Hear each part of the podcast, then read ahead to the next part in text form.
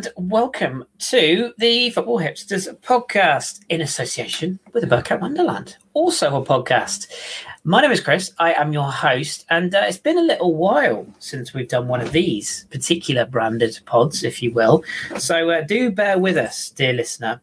We um, we wanted to get together really just to have a little bit of a chin wag and uh, just kind of discuss the events of uh, the last couple of days slash week. So uh, I've I've cobbled together the, the finest ensemble that I could, and uh, an ensemble it is. So I shall introduce them first of all. Uh, ladies first, naturally. So, uh, Lana, how the devil are you? I'm good, all things considered, I suppose. It's been a very emotional week. Uh, a lot of therapy sessions and a lot of soul searching in terms mm-hmm. of choosing clubs. so yeah. I'm on the market for a new club. Are you are you over last night? Are you are you are you still in mourning? What about last night? I don't know what you're talking about. No, okay, let's move on swiftly. For those of you who don't know, Lana is a Lyon fan. We'll just leave that one there. Uh, next up, um, it's been a while for this man. I'm, I'm, genuinely delighted to have him back because I've been bugging him and bugging him and bugging him. And eventually I got my wish. Uh, Mr. Ross Bramble, how are you doing, Ross? I'm doing all right. Thank you very much. It's uh, it's strange to be back. A bit of a retirement tour, but uh, yeah, thank you, very, thank you very much for having me. You are very welcome. It won't be your last. Trust me, we'll, we'll have you back. Don't you worry about that. Um, and last but not least, uh, for our live viewers, don't be deceived. He's not hiding behind a paywall. You don't. It's not pay per view to see his cam. Uh, Tom is our special guest of the evening. Um, Tom is a complete newbie, um, so he doesn't have a camera yet. We're going to sort of dig down the back of the sofa and sort him out, I'm sure, for the future. But uh, Tom, as a as a new guest to our pod, um, why don't you introduce yourself and just tell us a bit about you and uh, and your where your kind of love for football has has come from? Yeah. So um, yeah. Firstly, thank you for, uh, for having me on. It's quite uh, a weird uh, feeling being on this side of it, but yeah. So. Um, basically, I've been a Maidstone United fan all the way down in the uh, the National League for about six years. Um, I started off watching football mainly on the big screen. Uh, started following Manchester United quite closely, um, and then as soon as I realised uh, my local team um, kind of had quite a following, went down to one of the local games, um, and ever since pretty much fallen in love with it. Um, so it's been somewhat of a, an unorthodox start to watching football, I suppose, but um, yeah, I've I've loved every minute of it ever since, and um, yeah, it's uh, thank you for for having me on. Yeah, more than welcome. Uh, I'm presuming you found us through the Football Hipsters when we were a standalone podcast, then, rather than from the Arsenal side. Yeah, yeah. So I don't know if you recall. I, I mean, I used to watch that and listen to it religiously while I was at work, um, and always used to try and think up questions that I would have yes. down down the pub with the mates and that kind of thing, and just throw a, a, spanner in the works to see if I could get like the the conversation going. Because uh, yeah, yeah. I, I, enjoy that kind of that debate um, in football. So yeah, that's basically where um, I came across you guys at first, and yeah, just been keeping an eye on ever since, really. Excellent stuff, excellent stuff. Well, you're very, very welcome. And uh, for our, our, live listeners watching, um, I'll just say a, a quick hello to. Uh, there's a couple of people there: Raging Demon, Matt Roberts, um, Phil McHenry, a couple of people there. Say hello to you all. Basically, what we're what major kind of reason for, for coming together is fairly short notice. We, we just wanted to talk about, I guess, the state of football a little bit now. And there's no point me saying sort of have you have you seen what the events of the last few days? Because everyone by now who's a football fan will be fully aware of the the whole Super League and the fallout of it. Now, obviously, when when we first had this idea, it was still officially a thing. And uh, now all of a sudden, here we are. A couple of days later, they've stolen our thunder and they pulled the rug from under us. But I think the the overriding sort of thoughts, feelings, emotions, and all that goes with it stays with us. So, um, Lana, I'll start with you. We'll, we'll kind of just open arguments with sort of between us or open council, if you will, between us all giving our views. Just give us your perspective on what's happened because you you do follow Lyon as we mentioned at the show, but you're also quite a, a heavy Juventus follower, and and um, Agnelli's been at the centre of quite a lot of this. So, what what's your perspective been of it been of this whole situation in, in football, and where do you stand on what's gone on? Oh, where do we begin? I'm so disappointed. Obviously, I'm totally against it uh, because I believe that fine UEFA is corrupt as it is, but at least the smaller, you know, quote unquote, smaller clubs get the money to be able to, you know, do well, have the money for the academies, to be able to produce players. You know, uh, So just the fact that you know clubs like Rennes were able to come into the Europa League, get a good sum of money that they can you know invest into the club. With this new so-called Super League, it's basically the rich are getting richer and screw the rest. And for me, I find it very ironic that a man who's been so uh, hell bent on being the best can even beat the likes of Porto, Lyon, or Ajax. And no disrespect to those clubs because they did a phenomenal job compared to what Juve did, who had Ronaldo, who was supposed to, you know, win us the Champions League. Uh, so I'm like, please stay in your lane.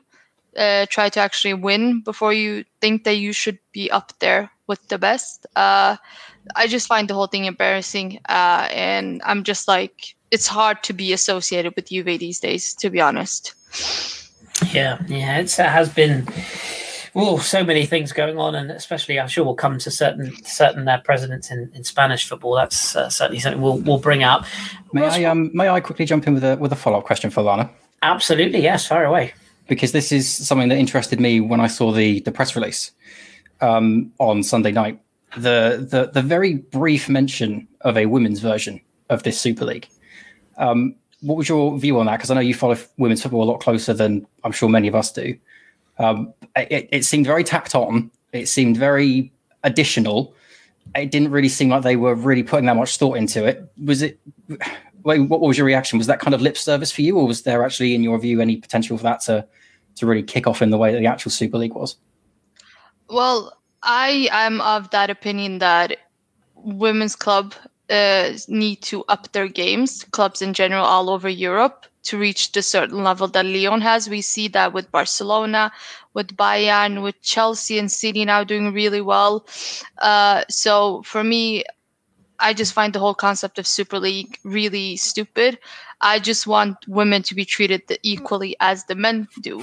I obviously that's going to take a long time. And for me, that's more important before we can create a super league where the you know the elites should be in it because by default then that means only Lyon and Wolfsburg should be in that Super League, uh, considering they've been the two most dominant clubs in Europe, especially Lyon, for the past decade. So if we're gonna go by you know who's the best teams in Europe, uh, so I saw a brief mention of it. I saw also the reactions from the women. Uh, Ada Hegerberg was completely against it. Just in general, a lot of women were so I'm just happy it didn't happen, to be honest. Uh, let's, you know, just have equality in the game going forward before we can think about even creating something else. Yeah, it felt, felt to me like a very much like a token gesture when I saw it on that on that thing. You know, like, it's, it's a big thing about how we're going to change football forever. Oh yeah, by the way, the women can have it as well. It seemed very, very off to me, very distasteful. Yeah, yeah, like change the club within first, then you can talk about oh, let's have a super league for the women as well. Yeah, there's been a lot of statements, hasn't there, where you just feel like there's been bits added and tacked on to statements, um, and we'll certainly cover statements in a bit as well. What about your your thoughts on it, Ross? Because again, for those who might be new to our channel, you're a Southampton fan, and um, we were just talking off off air before we recorded, and I think you probably even even more than me, but certainly during the pandemic and probably a bit before, there was that little bit of love for football that just kind of I wouldn't say ebbed away, but we've just we've just been feeling for a while like it's just not the game maybe that we knew and loved, and and just slightly felt a bit disconnected. And then you get dropped with this information. And as a, a Southampton fan and somebody who follows or followed a lot of teams in the Championship and below, you were kind of on the outside of this, looking in and looking at these these big quote unquote big clubs what was your kind of take on on the whole thing and in general like how it would have potentially affected your club and and the league as a whole? Well i i was livid when i saw this news on sunday and god knows i've exhausted myself and all my best speeches on the matter earlier in the week. Um, if only i could screenshot all of the things i said in our group chat on monday tuesday. But um, i was i was livid when i saw this because you you you've got to remember that my club was League One in 2009, just been docked. I think it was 12 points at the time, and had just been relegated to League One, almost went out of business. And when we were bought out by Marcus Liebherr, there was a five year plan of how to get us back to the Premier League. We did it inside three, and inside five, we were in Europe. Um, I remember distinctly the night that we played Inter Milan at St Mary's. I rushed home to do a podcast with with you and Lana to talk about how Southampton had just beaten Inter Milan two one at St Mary's. It was and still is one of my fondest Southampton memories. But that was being stripped away with this Super League. You know, League One clubs dreaming of another run like Southampton or like Leicester. You know, Leicester were League One at the start of the 2010s, I think it was, or 2013, I think it was. They went down there, whichever year it was. And then within inside a decade, inside, I think it was even five years, they were champions of England and they were in the Champions League. These are the stories that make football what it is. This is what being a football fan at a lower league level, you know, that's part of the thrill is seeing your club rise up the ranks and try and make sure that you you can see a path for your lower league club into not just the Premier League, but into elite level football at the Champions League level, Europa League level. This would have taken that away. And I think the thing that threw me the most, I mean, obviously the greed was was the first thing that we all thought is like, oh my god, how can any of these clubs just try and break away just to save themselves some money? Doesn't surprise me, by the way, that Barcelona and Real Madrid are the last two standing in this thing, given they have the most debt. Um, but the, the, second thing, obviously, was the competition. You know, the fact it was 15 teams locked in for 23 years and there's no relegation, and you basically get five teams passing through every year, but the other 15 are locked in and they're fine and safe. But the thing for me was just the elitism of it the, the, the, sheer elitism to say it doesn't matter if you're a Southampton fan and you dream of one day getting back to Europe. Screw you. You're not going to get there because there's, there's only five spaces in this Super League. And even if you finish above Chelsea, Liverpool, Arsenal in the league, if Southampton finished fourth, you know, there's no guarantee that we'd even get into this Super League because there's only five spaces. So how exactly do you determine that? What's what's the reward for a club like Southampton or West Ham this season or Leicester? what's the reward for these teams for overachieving? What's the reward for getting above the teams that are locked into this Super League? But you know, it, it, it, was just staggering that they were basically saying that fans like me, who support a club in League One, that dreamed one day that we'd manage to get back into the Premier League and have these amazing nights, was basically just being told, "Well, you don't matter. We you know we don't care about you. We don't care about those dreams. We don't care about the path up to to the to the Super League. It didn't matter. It was just locking in these fifteen teams and locking in the money and the dreams of football fans across the world just didn't matter. For me, I was I was staggered by the elitism for the for so many clubs to basically just turn around and say, I don't care about Southampton fans, I don't care about Everton fans, I don't care about Crystal Palace, Burnley, or if you go down to League One right now, Hull City, Ipswich, who's to say that they won't be Premier League in five years' time? Who's to say they won't be doing a Leeds or a Wolves and they'll be challenging for the European positions?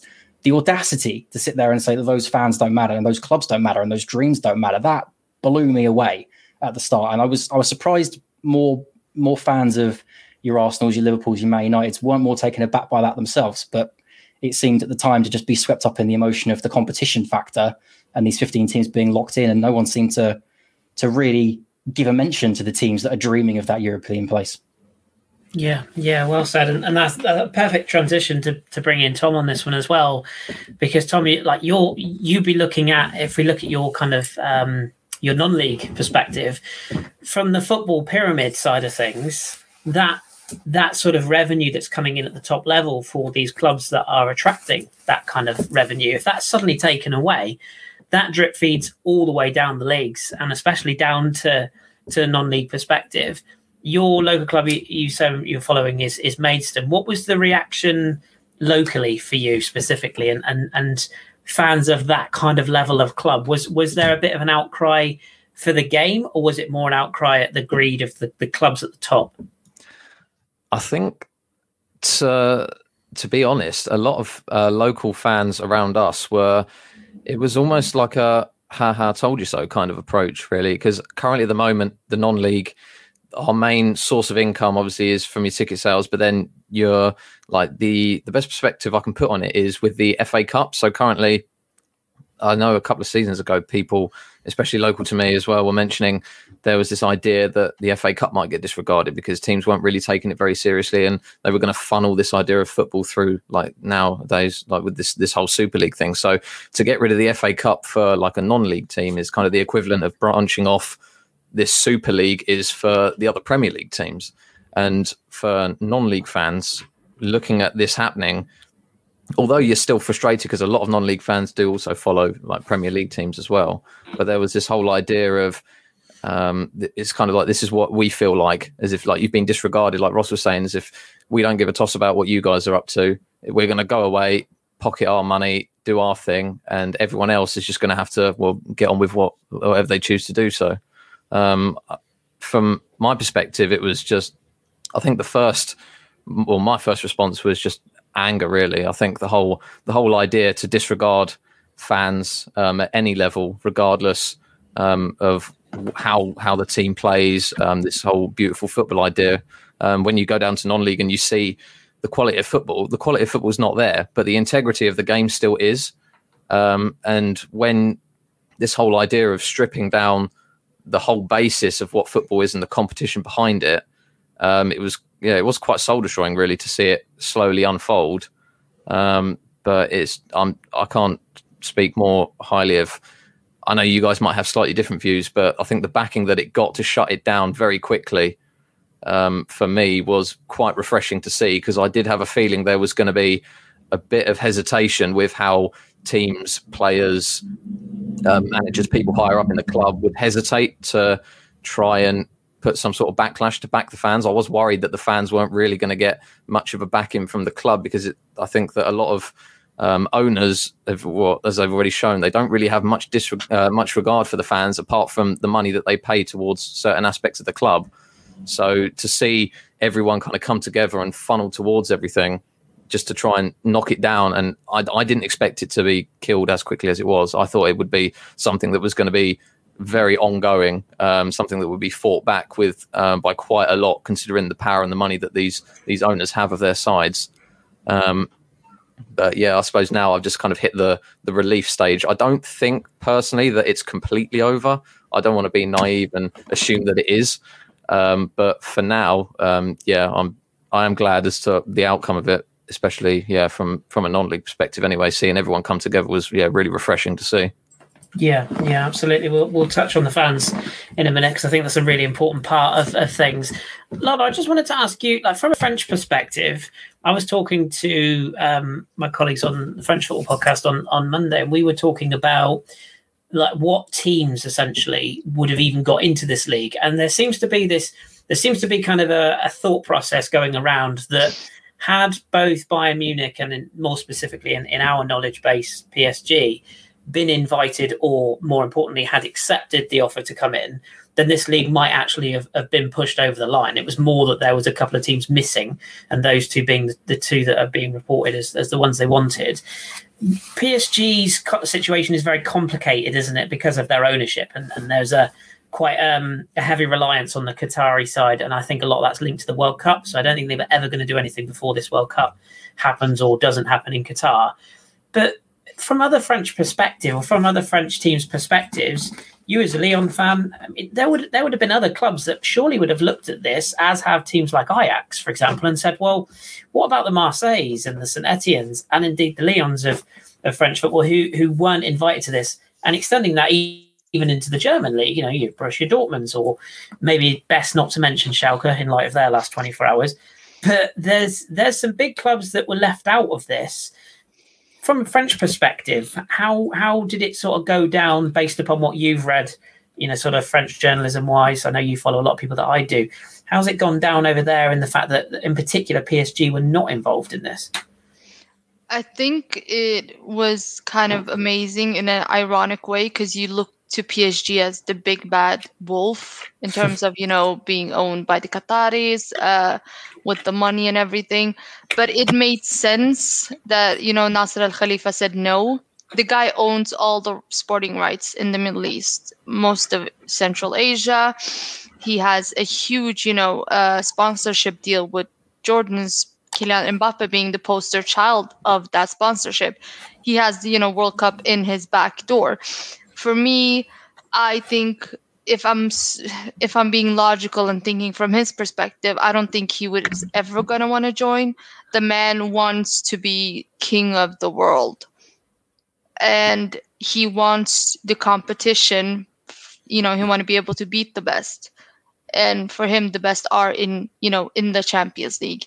It isn't by default you winning against a certain team because everyone can beat everyone on their day, as we've seen in the past. I think that PSG saying no was a huge sign of, you know, uh, just basically no, we're not going. We're not going to sit with you. We're going to stand with UEFA, and that was pretty amazing uh, for League One as well, because that means they're not only protecting their own interests, but also the clubs uh, around. Because without the money, the clubs aren't going to be able to invest into their academies and produce world class talents that go on, you know, to join bigger clubs, uh, to just, you know, uh, be put on the map of football. Who is going to produce the next, you know, Rafael Varane, the next Kylian Mbappe, Houssam Aouar, if there isn't money for other clubs? and PSG, I think, knows this, and I think they also knew that it would destroy the league uh, itself. I mean, Aulas was very much against it. Uh, I also know that you know Marseille probably would have wanted joined, just because you know the fact that they could be able to play in the Super League every season, uh, despite being so shit, uh, would have been beneficial for them. But it would have been you know in the process uh, a huge uh, catastrophe for League One in general. But if they would have picked a certain clubs, I think we would have gone by who's got the most coefficient points of the club. And in my opinion, the top three would be PSG, Marseille, and Lyon, uh, mm. just because of their performance in Europe over the past decade, uh, especially Lyon, if we're going to go by top two. Yeah, we'll leave Marseille's uh, Marseille's uh, Champions League campaign this season may be out of that equation, but uh, overall and, and over over success, yeah, you, would have to say that that would be the case. Um, and just just on the Italian side of things as well, we're looking at the, the Italian side of the game. Uh, Inter and AC Milan, again, you could argue historically yes, and and we are on the brink of, of, probably seeing Inter take this Scudetto for the first time for a while this season. But you could also argue again, there's a lot of big Italian clubs that were were not in this conversation. I look at Roma, I look at Lazio. You could pro- probably say Napoli uh, in terms of tradition and, and, and, historical basis of a club. Could probably go even further down. I mean, you, you could even make an argument for Parma, who are about to go back to Serie B. So it, it, there is there is this little bit of modern day elitism in this as well, wasn't there? And, and, I think that was what a lot of Italian fans was it the Sassuolo manager who spoke out very passionately about this and and he basically said this might cost me a, a big job in the future, but I don't care because football's more important. The Italians are not they're not um, they're not backwards in coming forwards about their views, are they? Would be fair to say. How has it gone down in, in Italy in terms of those clubs that either have or haven't been invited in? Not very happy. I think most of them already despise Agnelli, and this just you know uh, put put it o- over the top. Uh, this is a man who said that Atalanta didn't deserve to be in the Champions League. I mean, yeah. uh, so his the issue here is that Juve fans feel there's too much scandals every year with him. Uh, for a man who you know wishes the club to be the creme de la creme to be the best both in Europe and in the you know in Italy. I mean, we've shown we're good at home soil. It's just the fact that we have this choking habit in Europe that seems to you know continue to follow us, and I think just some of you know his quotes have just been too ironic, given how it all panned out and now he's burned so many bridges that I think it's I wouldn't say impossible, but very difficult for him to negotiate with other clubs. Uh, to have, I think, the team in general trust him. If we're going to go by what the English club said, they had no idea that this was going on, and I can only imagine that's the same case for the other clubs that the manager and the players didn't know. So the whole trust issue comes in, not just for the fans, but for the players as well. Like the consequences of this would have been huge if we're going to go by what UEFA said, by we're going to ban players from featuring for their national team. So then the question is, do you turn out a huge weekly payment and risk losing out on representing your national team? So yeah. I just hope they all get banned, point deduction. I know we can't relegate all six in the Premier League, but everyone from starting next season should all start with the at least 10 minus point deduction. That includes Juve. Like, I do not care. All of them. Yeah. Yeah. I think the, the one thing this is. Sorry, go on. There has to be consequences for what they did. And fine, uh, it's not fair on the players, but everyone in their statement said we did this we took the club's best interest into mind going into this deal, which means that as a whole, they acted as a club, you know, a whole club in general, which means that everyone has to be punished in the process, which is seems very unfair. But for me, I have no issues if they all get slapped with the transfer ban or whatever, because just the fact that they did this destroyed so much the bridges burned the you know the relationships with different organization as well uh, and their trust to the fans. That's what pisses me off. It's the fact that arsenal started with an apology uh, which then finished off with this condescending tone and then they copyrighted the whole statement. And i'm like that's how you sent out an email to a customer service. Yeah. So it just not, not nothing felt sincere like Juve's no. like, we're not gonna, you know, it's not gonna go through this time, but we're still hoping. And basically yeah. just called everyone massive pussies. Literally in their statement. Yeah, you're right. And and we'll probably come on to the as I said, the the, the views from Spain. We'll, we'll have a chime in on, on that and what's going on in that in a minute. But Ross, I wanted to come on to probably something that I'm guessing you would have seen, and I'm pretty sure Tom would have, and I'm guessing Lana would have probably seen it retweeted on, on Twitter by now.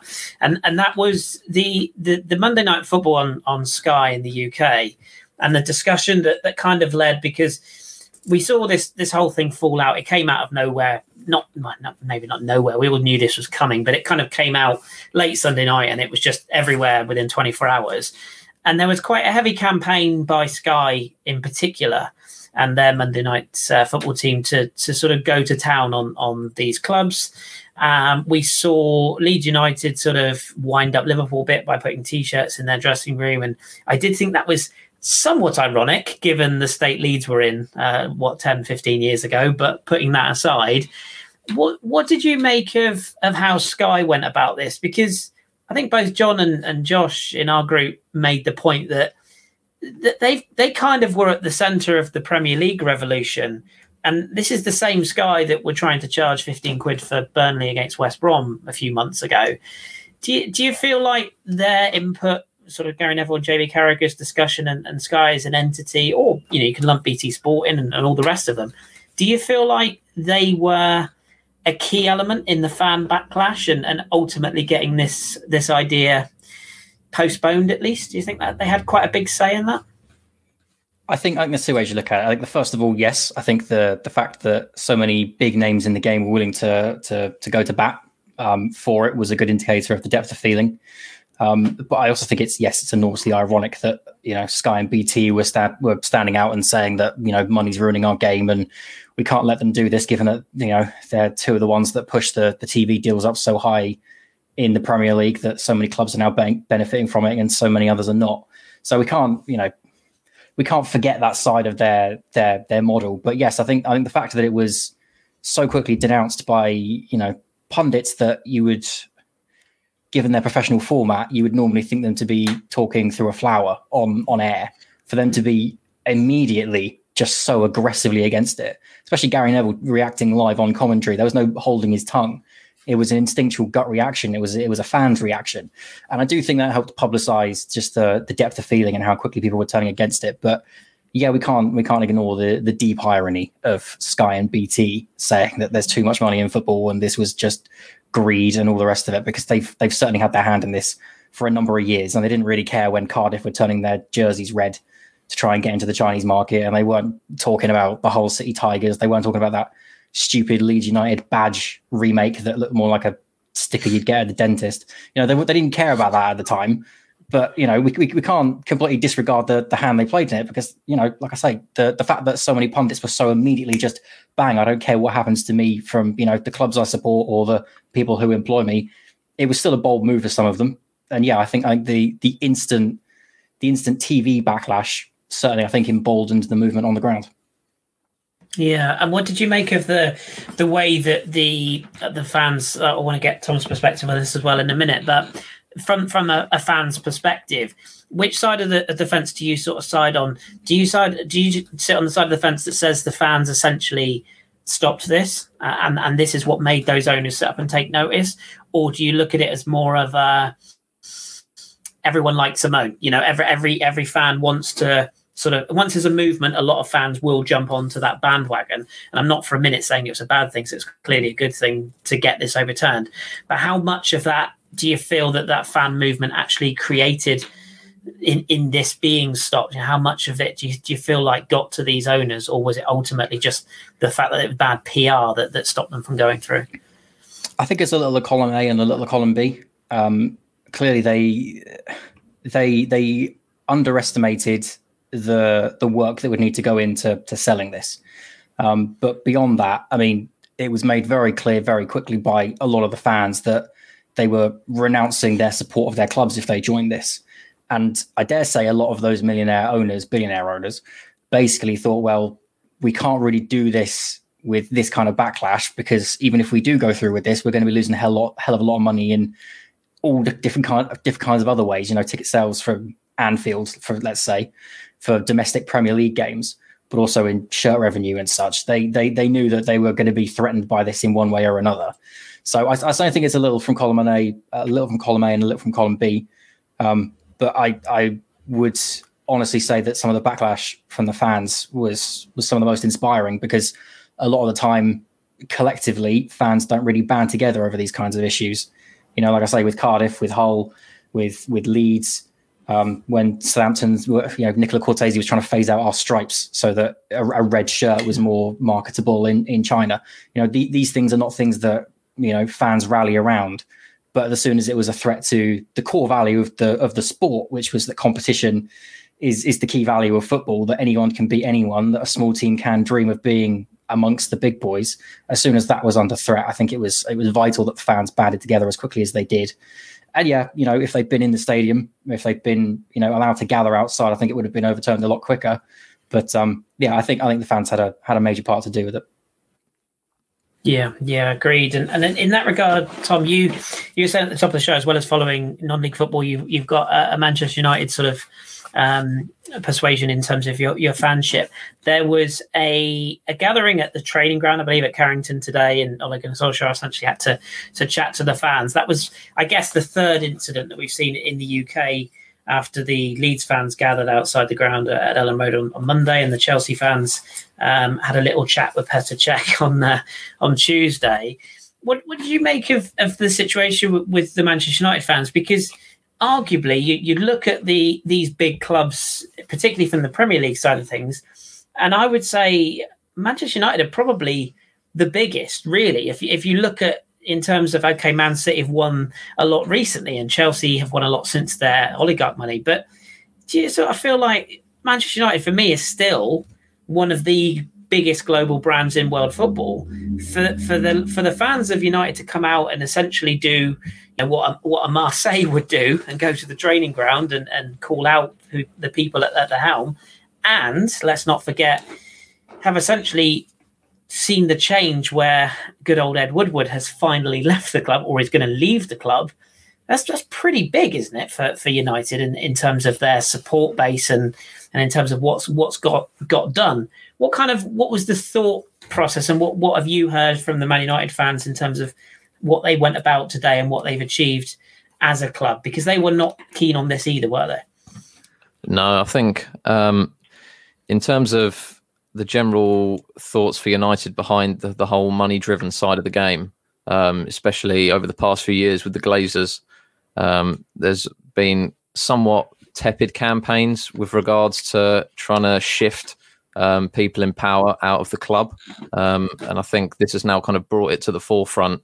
Um, but I still think that that bridge that was kind of connected between the other clubs fundamentally was the main factor, as far as I could see it anyway. Because, like you say, United are a very big mouthpiece for fan bases as especially in terms of being a big brand, huge fan numbers, especially on social media as well. Whenever there's a post, there's always a United fan that's willing to dig something in or to mention something. So when you start seeing this this bond between, especially Liverpool, um, which I saw with a Jordan Henderson statement, and you've got all of these United fan channels, which normally drive quite a lot of toxicity. As you guys will know, fan channels can be horrendous things sometimes. Um, but when you start seeing the the kind of the bridge between them start to form, and then they kind of funnel all of this towards um, kind of this this whole big movement. I think even though United are seen as a big um, a big fan base, I think you you can't really underestimate it's it's a combined effort from absolutely everyone. Um, I do feel though that having Gary Neville on Sky Sports as a mouthpiece was a really big driving factor, especially in terms of the United fan base, because a lot of um, United fans do see him as the, the second coming of Jesus when it comes to punditry um, on television. Even even though he can be slightly biased, I think his his approach to being very open and very honest. If it wasn't, I might be controversial here, but if it wasn't in Sky's best interest to allow him to say the certain things that he wanted to, he might not have been able to say it. Um, so I think it's kind of for me anyway it's kind of been picking between the the lesser of two evils almost i think sky have obviously got very worried with what they've seen because like you mentioned with the premier league and how the branding and the money is already involved as it is um, they've obviously seen this and kind of got oh god shit's hit the fan here. And then they've allowed these pundits um, these spokespeople like carragher for for liverpool to come through and voice their natural opinions where otherwise i feel they might have been slightly um, like maybe pulled to one side, like you say, it was very off the cuff from Gary Neville's interview, um, very quick, and they, it was almost like Sky were very willing to hand him his platform and say, "Go for it." You know, let loose, do what you want to do. Whereas I think if it was another situation, they might have pulled him to the side, had a word with him, and tried to to keep it down a little bit. Um, but no, I think in terms of the the overall reaction from United fans, I think yeah, it's been it's been refreshing. But for me, the the main point again, know I've said it before, but has just been that that bonding between other fan bases as well. Um, that was that was the main thing for me, anyways. Yeah, yeah, he really has come out, hasn't it? In terms, like you said, like Liverpool fans bonding with United fans, and I think Gary Neville's quote was he he would he would go and stand on the Kop, and he wouldn't be hounded out for the first time in his career, which um, made me chuckle. There's um, a small element, Lana, of I've got to be careful how how I address this this topic, particularly with the way the world is. But is there a is there a, a bit of a tad of I think probably the word I'm going to go with here is, is xenophobia in terms of ownership. And I've looked at particularly like from from my club. Um, I've I've seen it kind of firsthand on Twitter the last few days where immediately the calls were Kroenke's out. Right now, that's not new for us. We, you know, we've we've long sort of thought that we didn't want this, the, these people in control of our club, if you will. But that's kind of bled into other markets. Obviously, Liverpool are, are kind of American owned. Well, they are American owned. Let's let's be honest. Um, Tom mentioned the Glazers at United. There are other foreign ownerships and I do get the impression that sort of there are certain fans, particularly in the English game, that a lot of their ire is being directed at foreign ownership. Do you think there is a bit of xenophobia in that, and and this whole oh well, we're just trying to Americanize the game, and that's the reason why these plans have come out? Do you feel like that's fair, or are we barking at the wrong tree? And is is it just that the fans don't want any sort of ownership that isn't what they trust? Is it is it purely about that? yes and no because if you look at the spanish clubs and the italian not all of them are american owned. Uh, one is asian owned. Uh, the other one is you know uh, been in uh, running in the Agnelli family for decades and decades and on. And in Spain they have some sort of democracy where fans get to vote uh, judging by what Joel said the other day. I think it's the more of fans maybe wanting to be heard more than the fact that there's American uh, owners. Uh, I mean, if you look at Germany with the 50 plus one uh, model, I think it's difficult to have that impl- implemented in the Premier League. Uh, you you guys might you know uh, feel free to correct me, but I just feel the whole setup and the culture in England is more different than it is in Germany. Uh, it's worked well there. Uh, and you would hope that this is the reality for clubs going forward. But I just find it difficult, especially with the pandemic. It's difficult to sell the club, and who has like for the fans to have this model, you'd have you'd need to have at least a billion to be able to you know buy into it. So I can sense why they feel it's a very American uh, way because the whole setup is very much like the NBA um, and how that's set up. It can be successful, but the rules are completely different there. I don't think it would have worked because in the N- NBA, if you finish last, you get the first pick of the best. While whilst if you win, you get you know the last pick. So it's kind of a different vibe uh, than it is in you know Europe. Uh, I just don't see it being successful. Maybe as I would have seen it in other leagues. I think it would have been more of a success in maybe League One than it would have been in England. It just seems too big. Uh, in, it, the Premier League seems too big for this kind of model. Maybe. I would just add Yeah. that What- what's it- I would just add that, that football fans in general will sell their soul as long as their club is the one that benefits. The second Yeah. that it's everyone that benefits, that's when it becomes a, world, a, a much bigger issue. That oh, all these American owners. Well, did Liverpool fans care they were American owners when they were winning the winning the league? Did they Mhm. care that they were American owned when they were trashing the Premier League and nearly went invincible? You know, I've seen Southampton fans want to be bought out by Red Bull. They're happy being Red Bull Southampton, the Red Bull Saints, if it means that we get billions and billions of pounds and we can challenge for the Champions League. You know, it, it- Yeah. Yes, yes. There's there, there is certainly an American issue with the format of this because it was a franchise. It was built and established to be like those kinds of franchises that they run in America, where the big clubs are always in it, and it's basically there to raise as much profit and as much money as you can. There was definitely an American aspect to it, but I would I would say that, like I say, any fan will sell their soul as long as they're the only club that benefits from it. The second it's everyone, that's when it becomes a bigger issue. And I think that was latched onto a little too vigorously with with this particular issue. Yeah, can, Mm. sorry, can I just jump in as well? I think the the whole model of the Premier League over the past few years, if you put this Super League to the side, any fan, like Ross was saying, will be happy with a, a multi billionaire coming in and spunking hundreds of millions of pounds on all these massive names. And now the fact that it's kind of it seems a bit hypocritical from a lot of people. I think um, to suddenly shift to go from this whole um, we are the Premier League, the biggest league in the world, to all of a sudden to oh, hang on a minute, what about everyone else? Um, I think that shift's been quite sudden, although it's been beneficial. I think it has been a very, very quick shift in the other direction, um, Yeah. which does make you question the reasons behind it almost. And are we all a bit fickle almost as as as fans? I mean, like Adam's put in the chat there, Newcastle. Let's not forget that.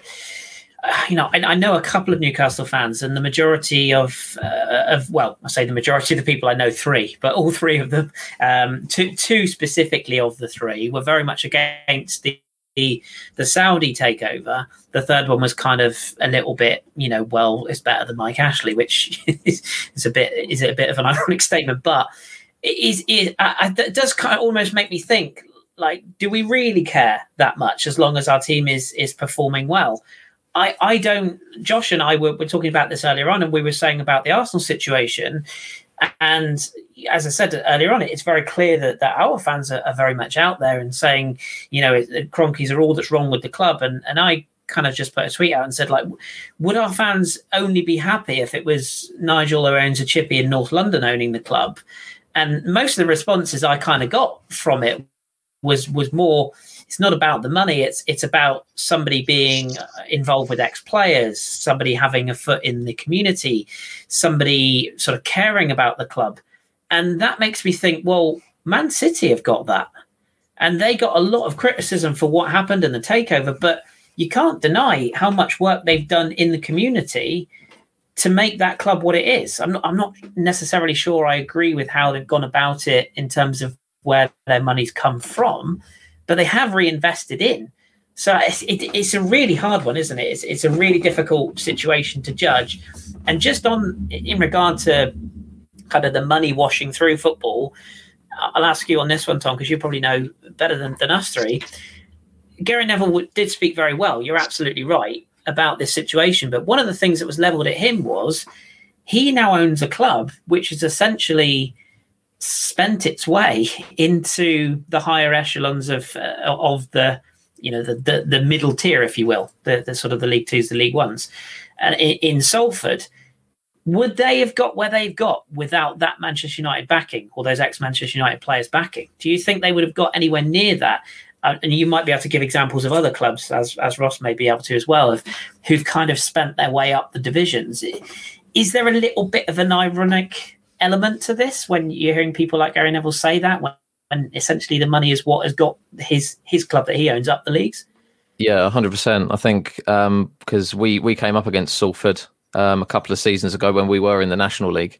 Um, we crossed paths against them, and I remember looking through their their team sheet um, when they'd just come up from the division below, and they had it was absolutely littered with football league players, which at national league level is almost unheard of. It's usually the teams that drop down will maintain some of the football league players, but usually when players get locked into football league football, they want to try and stay there. So to persuade players to drop down, the only incentive for them to go on board with Salford is the, the idea of the project, and then obviously as well the um, the idea of money behind it. I think um, they had, I think, oh, was it Luke? I think was it Luke Rooney? Oh, I can't remember his first name now. They had a, a lad who literally dropped down striker all the way from League One, and he was on thousands of pounds a week, which for that level is absolutely unheard of. Normally, I think the average wage at Maidstone you're looking at about four hundred pound a week, and that's for like a that's for a very very solid player. Um, so when he does speak about this whole idea of the money side of it, and then at the same time he's kind of pumping money into a project to see his own benefit, his own his own kind of project benefit from it. Yeah, it did seem a bit did seem a bit hypocritical as far as I'm concerned, anyways. Yeah, yeah, agreed, agreed. We're getting some really good stuff in the the live chat as well, which I, I want to address in a minute. But just before I do, um, I want to I want to unleash the inner Lana um, on this conversation because I have a feeling she might have some views on this. When we talk about transfers and we talk about statuses, and just saying there to Tom about you know club essentially buying its way to success. Um, it's a real shame that, that Joel couldn't make it tonight because I, I want to talk about a certain club called Real Madrid, and uh, and a certain president called Florentino Perez, who he's either had a couple of too many whiskies in the past 24 hours or he's just an absolute clown and i think probably a bit of the bit of both might be fair he's essentially crying that his precious Real Madrid can't go out and buy the Kylian Mbappe's and the Erling Braut Haalands of this world because quite they don't have enough money. Um, I guess the two questions I'd ask you is: What's your opinion of, of of Real Madrid, and I suppose we do have to say Barcelona as well, because essentially both clubs are skint, but they're living off of uh, interest-free loans, the economy, the state, whatever it is, sponsorship deals. So that'd be my first question, and my second question to you would be: Is it important for clubs like Real Madrid? Because don't forget, they didn't make a signing last summer, and they still might win La Liga, and maybe even the Champions League this year.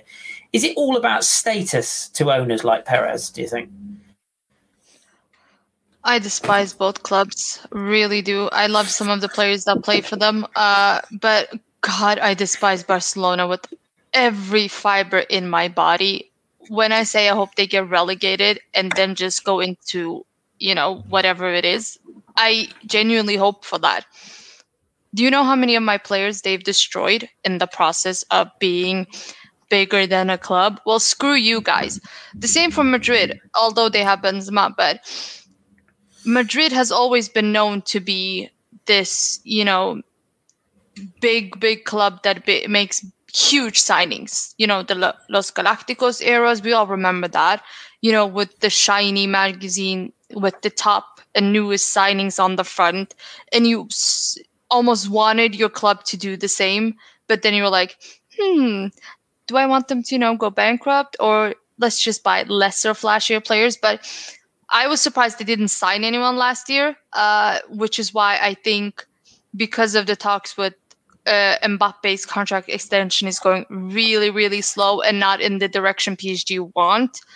I feel that he might leave.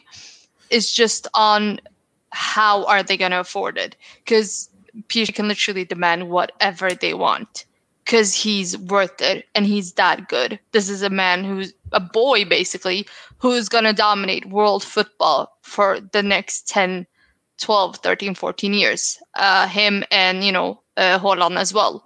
So, how much money are they worth, especially during this pandemic as well? So, I don't know. It just seems like it's a tough one. Uh, he wants to go. He said that he wants to play uh, for Zidane. Uh, so It's about how many players are Madrid going to offer in return, and which players does PSG actually want? Because it's a very aging squad as well, and they're not so heavily focused on academy players as other clubs are.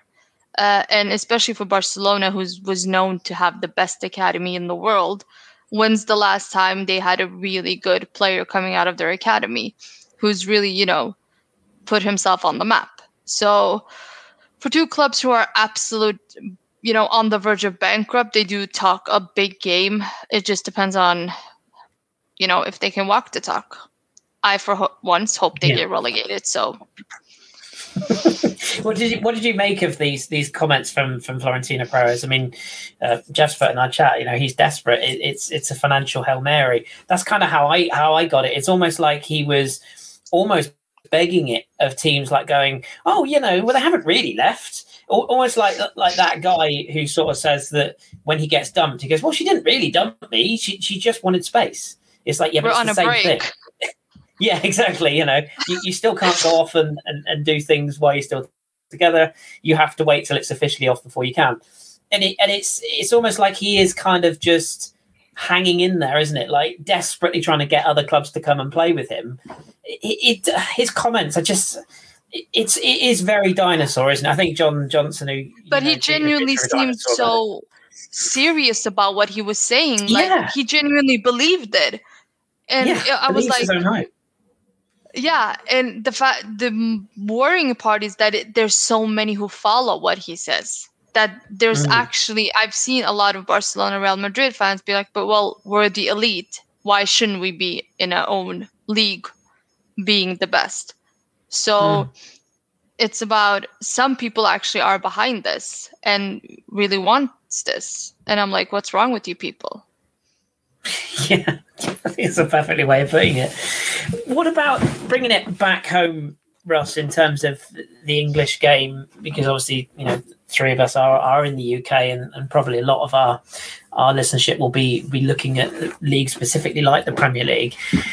Where does it leave the the quote unquote big six of the Premier League? Which, for the record, even as an Arsenal fan, we have no business being in that conversation, other than the fact we're one of London's bigger clubs. Um, and for me, Spurs, I mean, you know, we don't really need to go there, do we? But I don't think either Arsenal Spurs on current format should have been anywhere near that competition. But does this change, do you think, the relationship? amongst not not just the the rivalries of the the clubs below but we've seen we've seen like wolves kind of outwardly mock the league with their tweets we saw the same with leeds uh, you know, the Merseyside Reds sort of tweeting that. Does this also maybe create a bit of a siege mentality amongst the fan bases? Do you think, like, like you as as a Saints fan, like, will you look at this and think it'll be a little bit extra if Southampton can get points off the big boys and, and sort of go, actually, we're still here? Do you think it'll give them that bit of bit of an urge to kick on from here and prove points? It's, it's, difficult to say because I think a lot of the time when I was talking about this at the start of the week with either you know the the group chat that we've got going, or if I was talking to with friends or my girlfriend or whoever it was, um, I was using Arsenal, Man United, Chelsea, Liverpool, you know, the names of the clubs as shorthand really for the owners, um, because it's not the 150 year history of Arsenal that decided they wanted to be in a Super League. It was Stan Kroenke who wants to make his money back on on a on a project that is surely going to, if it hasn't already, make him lose a lot of money. You know, it's it was it was never. Whenever I say that, you know, Arsenal, Barcelona, Real Madrid, I'm not really talking about the clubs. I'm talking about the the the billionaire elect that that owned them. So there's a part of me that that would agree that that some fans maybe won't be able to split that divide, and we'll see, you know, Abramovich and Chelsea as one thing, and we'll see Kroenke and Arsenal as one thing, and then want to try and strike back. When when crowds return, I dare say there will be a few banners and a few chants, and there'll be uh, there'll be some some verbal shtick within the stadium. But I mean, as a as a Southampton fan, I don't I don't look at these clubs any differently. I just look at the prick owners differently, you know, because they're the ones that bought into this sport, a sport that has allowed them to make money, that's allowed them, you know, all of the opportunities they've been given and basically said we don't care about the core principles of this sport. So I I'm, I'm on the I'm on the fence with that really because I, I don't look at Arsenal as a bigger scalp now that they were part of that Super League. I, we, we played Tottenham last night. I didn't look at them as a as a bigger scalp because you know Daniel Levy tried to get them into this. It was just another game for me. But as soon as I heard that Daniel Levy was in the crowd, I was like, well, I damn wish there was fifty thousand people in that stadium to boo and throw cups of piss at him. But you know, it, it can't happen at the moment. So I, I think I think it's a I think it's a mixed bag. There, there will be some fans that will conflate the owner with the club and merge those values together. But for me, I, I think my my hatred, if I was in the stadium, I'd be turning around to the to the owners and booing them rather than booing the players on the pitch. Yeah, yeah, I think that that's that's well put. And and in terms of like the, the where we are right now, we we look at the English game in particular and we say, okay, so nothing's really going to happen to these big six who've all sort of grovel back in and, and seemingly will stay as part of the Premier League. What do you think about the the sort of the future moving forwards? I mean, we had a um, a question which I'll, I'll bring in here now from from Julian when he said about there's a lot of talk going around now that both Celtic and Rangers that old argument has come back up. You know, shall we invite them into the, the Premier League and and whatnot? Do you feel like from the English game? Uh, and I'll, I'll probably go to Tom in a minute about the lower league, but from a Premier League specifically point of view here, do you feel like this is as, as good a time as any for the Premier League owners and the, and the, hierarchy of the Premier League to actually look at their own league and go, do you know what? This is as good a time as any to make some changes before fans get in. And I talk about things like ticket prices, merchandise costs, and all that goes with it. You know, fan the fan experience, if you will. And does that include potentially reforming this league, making it a larger or smaller league, inviting Celtic and Rangers in, that kind of thing? Is this as good a time as any to? not throw the baby out with the bathwater, but kind of rebuild a little bit and go, okay, we this is this is what it came to. We've avoided this, so now we need to look at our own league and reform it slightly. Yeah, I would say the the the the idea of bringing Celtic and Rangers in is is a bit of a misnomer. I think that's I think that's the wrong way to to, to change football in the UK. Um, I've never thought that the idea of Celtic and Rangers in the Premier League was a good idea. Do they stay? Do they get relegated? Do other Scottish teams have the opportunity to come up? do do fans feel the same about having Aberdeen and Inverness in it as they do Celtic and Rangers? Because if Celtic and Rangers both go down, do we bring up two Scottish teams, or are they given 23 years of exclusive rights to join the English league? I, have always thought it was a bad idea, unless you're going to open the door to all of the Scottish teams, and then I think it falls apart immediately because you ask a Liverpool fan, "Do you want to play Inverness every week?" and their immediate answer will be no. So I, I don't know. I, I, don't know that that's the right. I don't know that's the right move. Um, the great irony of all of this, though, is that I think although the big clubs were trying to change this in their favor and try and change football so that they could monopolize it, I think the great irony is it will change football, but I think it will change football in a completely different way, especially in this country, because I think now is the time to be talking about is 50 plus one a viable option in the UK. I think that now is the time to set up an independent regulator. I think now is the time to see if we can find a way to not pull the money out of football, but spread it around more. Because let's not forget that the Super League wasn't dreamed up in a week the Super League has been born out of years of millionaire owners trying to do these things with clubs. I mentioned earlier Cardiff, Leeds, Southampton. You know, you can mention so many clubs where owners have come in and tried to change it in a way to maximize their profit in new markets or suck the soul out of that club and out of the the, the, the fabric of football in general. I think now is the time to really and realistically look at reforms in English football. I think something will be done. My gut is that it will end up being an independent regulator, which I think would be enormously helpful. But I think the FA also need to look at their fit and proper persons tests, which we've been talking about for years, especially in the EFL, are just not up to snuff. But now is the perfect time to look at it. And I think the great irony of all of this is that the big six were trying to change the game in their favour, and they may find that in a couple of months' time it will be turning against them.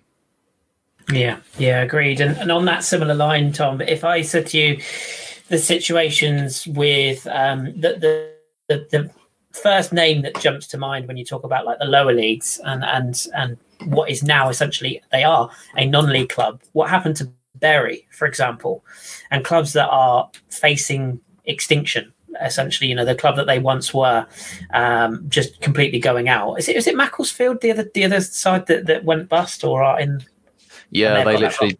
Yeah, they no, that was them. They literally just went bang uh, just before. When was I think it was September 2020. I think literally just before the season was about to get started again. Yeah, they, they went down under that, as well. Is that the club that Robbie Savage has got involved with now to bring them essentially bring them back as a Phoenix club? Yeah, I believe so. So they're starting. I think they're starting right back at the bottom again in like the district yeah. leagues and stuff, and then they're going to have to work their way back up again. Yeah.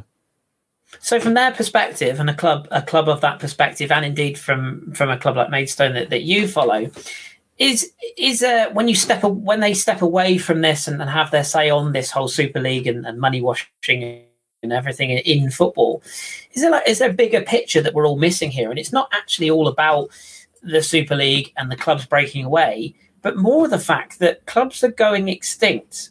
And yet, what we've done for the past 72 hours is talk about, you know, well, we don't want these big clubs breaking away. Surely it should be more about where's this money going? Lana mentioned there, you know, Barcelona and Real Madrid are essentially, you know, that if they were in the lower leagues of the, of the UK, they would have gone bust by now because they're not established household names. There's a bigger picture here, isn't there? When you look at the the overall love of the game and clubs are going out of ex- going into extinction, that's that's got to be high up on the agenda here, hasn't it? In terms of money that's filtering down, and if we are going to reform both European and, and domestic leagues, surely they have to look at at getting this money down to the lower leagues, which we've said for years. But I want to get your perspective on that. Obviously, having you on for the first time, that where do you feel the ga- the game needs to go to support clubs of, of Maidstone size and indeed the Burys and the Macclesfields who've who've gone out of out of business because not everyone is going to have a Robbie Savage to back them, are they? Yeah, exactly. I think if you've been around the non-league scene, it's kind of something that we as fans have been kind of banging the drum for a while, but because of the lack of the size and the following, it's never really something that's really been focused on until now. I think now is the best time really for it to have a, a spotlight um, shined onto it for um, for all of us like lower league teams. I think when you mentioned about the like reforming the model of the leagues, I don't really think it's the the whole model of the league that needs reforming. I think it's the the micro things within it, like you say about the money filtering down that needs that needs changing and needs looking at. Um, for example, when when everyone was going through the furlough scheme in non-league, uh, there was a I don't know if you guys know there was a, a, lottery fund that was assigned to the the National League of around ten million pounds. It was supposed to be. Um, and in National League, you, I'm sure as an Arsenal fan will know the affiliation between Arsenal and Boreham Wood, I believe it is. Um, yeah. And when they allocated the money to the certain teams, it was so badly distributed like horrendously done. So to put it into perspective, Maidstone for non-league at the moment, without sounding too vain, but our following for non-league is quite big. So we'll average, I know it's small numbers, but 2,000 fans per game for that level is massive. So when the fans go away, that problem is exacerbated for teams who have quite a, quite a substantial following for that level. Whereas if you look at the flip side with Boreham Wood, they were having about 800 fans um, a game, roughly there or thereabouts. But when they distributed the funds, they didn't distribute them based on how much income the clubs were currently generating based on fans in the stadium. So you ended up with teams like Boreham Wood getting bigger grants out of this 10 million pound pot than other teams were who generate more money as a club. Um, and that's where you really started to see some issues financially with a lot of clubs, like you mentioned. Um, with Macclesfield when they went bang eventually. Um, Dover as well, or another team um, that have been they've been deducted 12 points for the start of next season. They've been kind of chopped this that because they couldn't they couldn't play the games because where they're playing uh, paying their players they couldn't physically afford to pay them, and they tried to put a system in place where.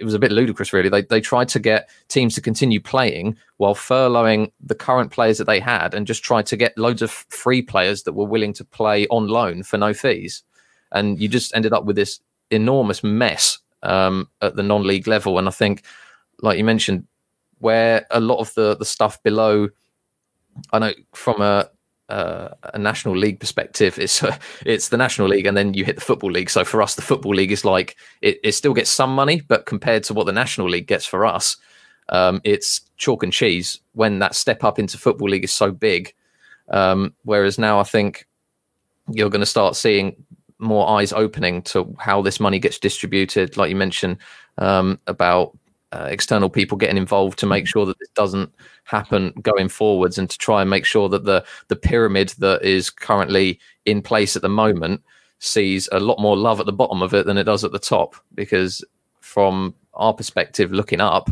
it's a long old way to any any sort of financial um, stability that you get from the Premier League, especially even the jump from just the Championship to the Premier League. If you jump from, like Ross will know, that jump from Championship to Premier League, if you can stay in the Premier League for a few seasons, uh, financially, you're sorted for quite a considerable amount of time if you're if you're shrewd with what you spend. So, um, mm. yeah, I think it'll be really interesting going forwards to see um, how exactly things change. I don't want to get too carried away and think that all of a sudden all us non-league teams are going to start getting a lot of love. I'm not going to be too naive in that and assume that's going to happen, but it's definitely something that I'm hoping at least now this can be a catalyst to start seeing a bit more change. Yeah, I think more and more people are starting to go and see their local club because they're just realizing that it's the experience. I think that's what people have missed the most during this this pandemic time. It's the experience of of enjoying football with their friends and the social element, not actually necessarily the club they support that they can just watch on the telly for a fiver. Actually, it's about going out, meeting friends, catching up, and having that social interaction, which they can do at non-league level for half the price when it's like 300 quid a, a, game to go to West Ham, for example, or 20 quid to go up the road to your local club. Which one are you going to choose? Um, I want to ask you, Lana, as well about as we sort of look towards the future, because we, we do have to kind of look at this and say, well, everything that's gone on, um, we'll, we'll touch on a point that was brought up in the chat in a minute about the fact that this is probably inevitably inevitably going to come up again. But something that has come out of this whole Super League debate and and everything that's gone with it is some, uh, not many, has to be said, but some players have come out and made statements. We we've seen a few just make simple statements. We saw quite a big drive from Jordan Henderson we mentioned earlier on about getting the captains together. But one tweet that really caught my eye was actually one that was posted only an hour ago. Um, and this was from Manchester City's Ilkay Gundogan. He state he says, with all the Super League stuff that's going on, can we please speak about the new Champions League format? Uh, more and more and more games. Is no one thinking about the players? The new new UCL format is just a lesser of two evils in comparison to the Super League. So the UCL format right now works great, and that's why it's the most popular competition in the world for us players and the fans. Now, don't get me wrong, this is very much a you know, bigger club conversation, if you will, when you talk about European competition. But it, it is kind of a it is something that we need to think about, isn't it, in terms of whether we are talking about non-league level um, and, and small clubs in, in whatever division or league you follow, but also all the way up to these Champions League players, you do have to think about the players' perspective. It's not just about the fans, is it? You know, we, we haven't heard a lot from the players. How do you how do you sort of feel like some of these players will be feeling now? And do you, do you think this might actually have a knock on effect in terms of what we see in the future, whether it be contracts, transfer fees? Some of these players are, are really coming out now and, and actually starting to say, what about us? Yeah, I mean, we noticed that with the way, I mean, just look at Bellerin with his tweet um, and the fact that people seem to forget the main uh, component in the game. It's actually the players, maybe even the managers to some extent, but mostly the players. Um, I feel that I think it was Toni Kroos who mentioned it a few years ago that yeah. it would have been nice to have a players union so we can feel that we are being heard because uh, fans have that opportunity through you know shareholder meetings and stuff like that but players really are limited because you're basically told shut up and play football. You get paid a disgusting amount of money every week. You shouldn't complain. But we've seen in the past how players are run to into the ground because of the amount of games being played. Look at Jack Wilshere. Look at you know Smith Rowe now. Uh, just to mention a few and I think that's why also in League One they're about to remove one of the cups because there's just too much uh, on you know on the physical aspect of the game for the players, especially also you know with international tournaments, you know with the Euros, the World Cup, Africa Cup of Nations, you name it, uh, and the fact that they also have to have a six week preseason in between all that. When do they have the time to rest? Just look at this summer; it's going to be a very uh, uh, tight uh, schedule because you have the under 21s that started that last to June. Then you have the Euro starting as well. You have the Africa Cup of Nations. You have the Asia Cup of Nations. You have, I think it's also um, Copa America as well. So these players are all over the place. And when do they have time to rest and then go back to preseason? Uh, so we need to think more and more about them uh, because we see with the fact that they just break so easily. with this silly challenge. Uh, so I I totally agree with them. I hate the guy because he supports terrorists, but he makes a fair point in terms of players need to be more looked out for. We need to have people advocating for them. And right now it just feels like no one is. And that's why also Toni Kroos mentioned that we need maybe we need to have a players union. We need someone to protect our well-being mentally, you know, physically, and not just our paychecks, because that's the agent's job. Uh, so maybe that's something that can change in the future as well. Yeah, yeah, it's something that probably needs to change. Where, where, do you sit on that, Ross, in terms of the won't someone just think of the players debate? I mean, there, there is always that age old argument, isn't there? And and the one that always comes up in particularly in, in, in Britain or, or in England specifically, from anybody who's a non-football fan, the first thing that will always get brought up is, well, what about the nurses? What about the doctors? What about the people who, you know, and footballers do get a bit of stick for the amount of money they earn. And the first thing I always come back to that and say is, well, why are we not attacking movie stars? You know, why are we not attacking, you know, celebrity golfers or celebrity basketball players? Or, you know, this isn't the only sport in which people have played at paid obscene amounts of money. And, and I'd always say, if I'm a doctor or a nurse and I'm offered the sort of money that footballers are offered, I'm not going to turn that down. It's not the footballer, it's not the, the player's fault that there's so much money in the game. Do you, do you feel like this is sort of a time where we do have to think about the player welfare and and in a in a summer where a lot of clubs are maybe not going to be able to go out and afford to buy 10 15 players like they would normally do and I, I talk all the way through the academy not just first team we're going to have to manage our players that we have now, aren't we? And especially when we're not potentially selling or buying this summer. Yeah, I mean, um, the the argument of you know why aren't nurses and doctors being paid fifty thousand a week? The the hollow and awful answer is that a nurse isn't commercially viable. That's why football players are paid disgusting amounts of money. It's because they can also sell boot advertisements and you know FIFA advertisements and all the rest of it. You know, you can't you can't commercialize a nurse. Unfortunately, that's why they get paid the money they do. But you know, would I give them fifty thousand a week? Yeah, I, I, would. You know, of course I would. You know, anyone who does the hardest work for for for a nation and does the most important jobs in a nation deserve the best pay. But at the end of the day, that's not where the money is. So unfortunately, that argument has, has never stood has never stood up for me. Um, but in terms of in terms of managing footballers, yeah, I mean, it's it's a very lazy argument to just say, well, they get paid millions, so screw them. They need to just keep running. And I, I've jogged it doesn't matter how much I get paid. Eventually, I'm going to tire. I'm going to fall over. I'm going to collapse. You know, it doesn't. It doesn't matter how much I'm being paid to do it. There's a limit to the human. There's a limit to the human body. I don't care if they train every single day. They're still going to run out of steam eventually. You know, Southampton play a very high-paced pressing game, and a lot of Southampton fans just think, well, they get paid fifty thousand a week. Why can't they do it for ninety minutes? You try pressing ninety minutes in a football game. You know, it's no. It's no wonder that Danny Ings keeps doing his hamstring, and that some of our youth players that aren't acclimatized to it are constantly doing muscle injuries it's because this is a high pressure, and uh, you know, as the game develops and we we understand the human body even more, they're trying all new techniques to try and get these players running faster and for longer and all the rest of it. It's not sustainable. You know, there's there's always a limit to the human body. It doesn't matter how well you train it.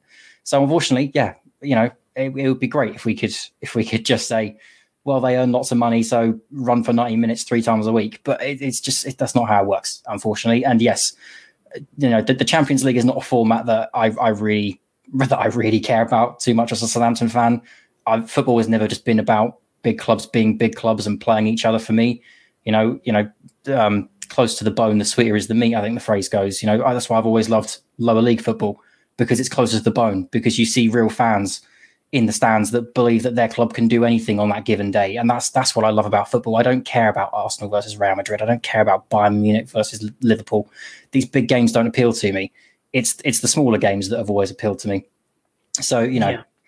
it, it's the way it goes. You know, there, there will always be that lazy argument in football, but at the end of the day, these are still human beings, and they need to be protected, especially when the Champions League is pushing them further, when you know international tournaments are pushing them further. Personally, I would have cancelled the Euros this year. I said it's a shame, but we've got to chalk it off. You know, think things are happening. We can't expect the players to keep running and running and running and running. But it's, it's the way the world works. Unfortunately, there's too much money tied up in it, and they're going to be forced to go again. But in terms of reforming the Champions League to kind of lessen the schedule, I'm all for it. I'm all for it. But they're not going to cut the Champions League down to 24 teams. They're going to keep going and keep going. They're already trying to add more clubs to the World Cup. They'll keep pushing and keep pushing and keep pushing because there's just more money in it.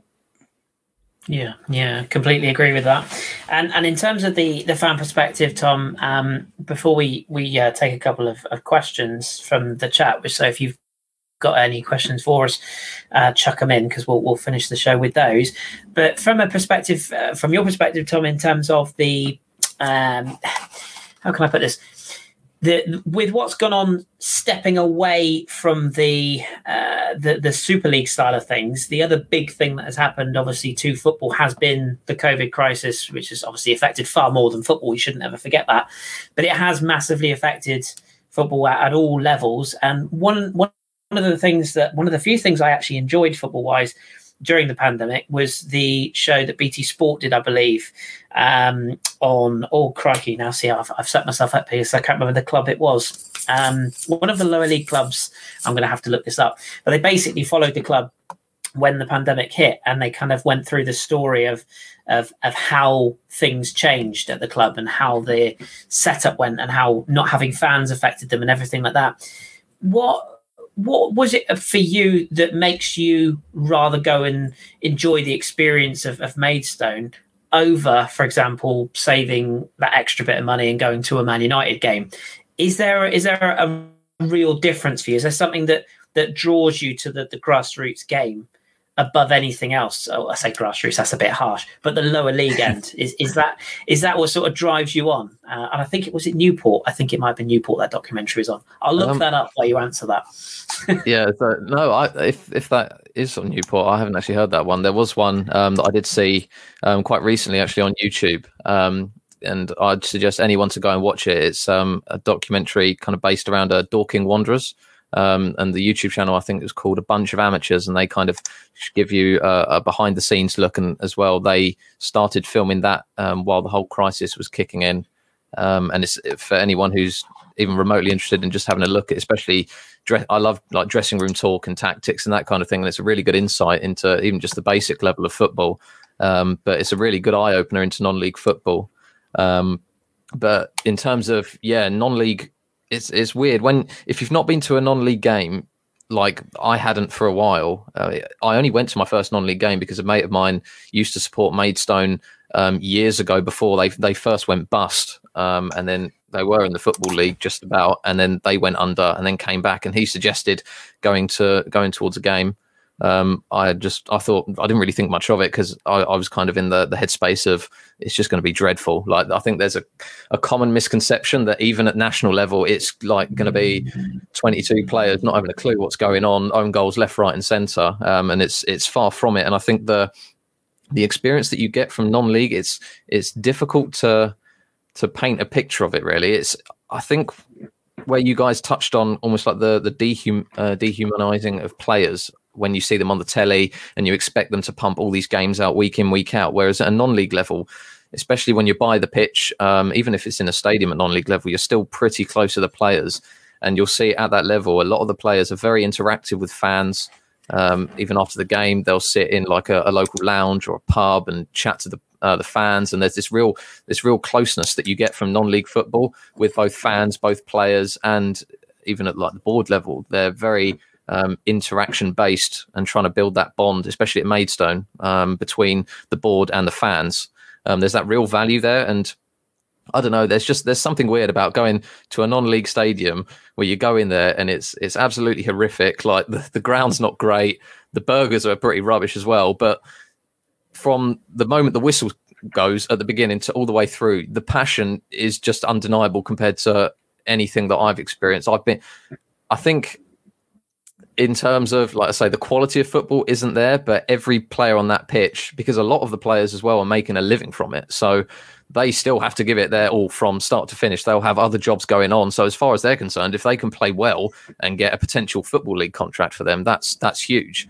So you always get that undenying um, effort and work rate from players, and if a player's being like very lethargic and not really giving it their all, odds are they'll get an absolute earful from a couple of fans that are like no more than two meters away from them.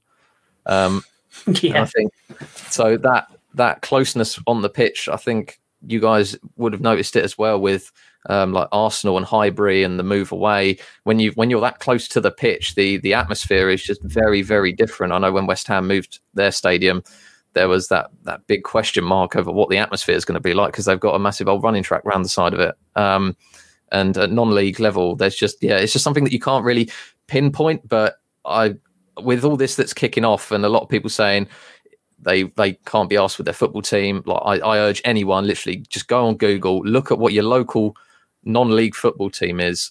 Um, ideally not a Sunday league because it is slightly different. The, the golf in quality is still quite it's quite big, although a lot of people might not think it. But when you go to these games and you see them and you experience them, and even if you just chat with one of the local fellas who's absolutely pissed out of his brain, but the passion that he has for a club that has 300 fans average attendance, you you can't put a price on it. Um, and for me, ever I say ever since I started, I just fell in love with non-league football, like from the get go um, and that having that bond and that closeness and feel like feeling like you're a, a, small cog in something that, like Ross was saying, could be in the bigger scheme of things could prove you could go on and get promoted. And obviously, everyone has that that dream of seeing their team get promoted, but have, feeling like you're part of a system and a cog of something.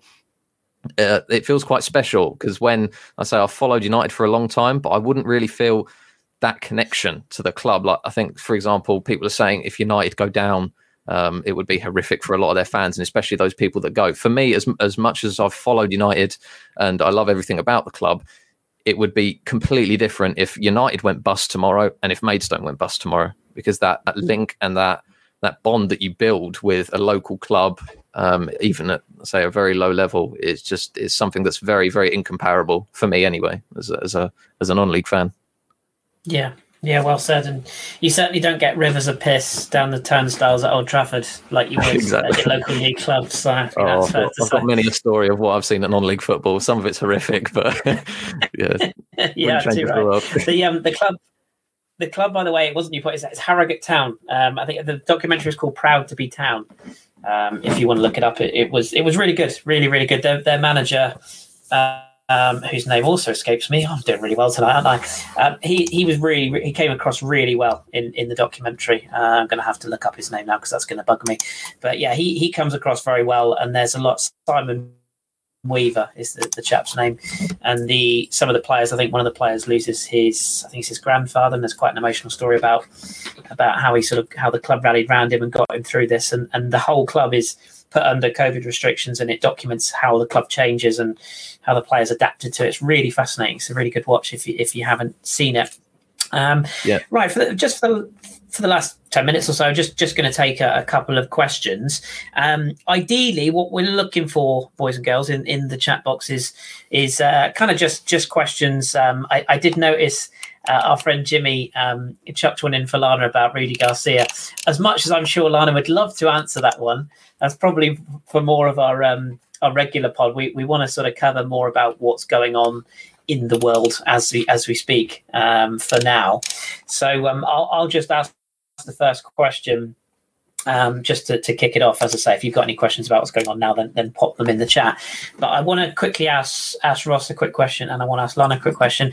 Um, Ross, you can go into as much or as little detail as you want here, but um, because you haven't been on the pod for a little while and stuff, and, and I was keen to, to get you involved, and you were very honest with us, and, and you were very straightforward, and just said, you know, I just kind of lost a bit of love for football. Was was that because of kind of what we what we've all been through as a, a, human race, if you will, from COVID, or did it stem a bit deeper than that for you, or is it just simply a case of like with us all, sometimes in life you just kind of move on from things, and you know it doesn't change the fact you love your club doesn't change the fact you look out for the results. But was there was there any one thing that that just made you go, I'm just not digging this at the moment? Yeah, I trace it. I trace it back to the day that Neymar went to PSG. Um, what was it like quarter of a million? yeah. No, quarter of a million, quarter of a billion, was it?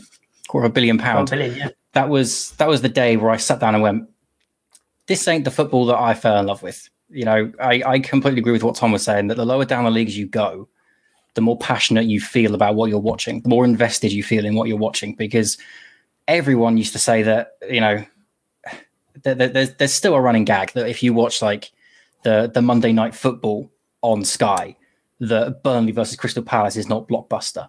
You know, why is this the Monday night football? Why is this Super Sunday when it's Burnley Crystal Palace? I don't care. You know, I, I, don't I don't care if it's Burnley Crystal Palace.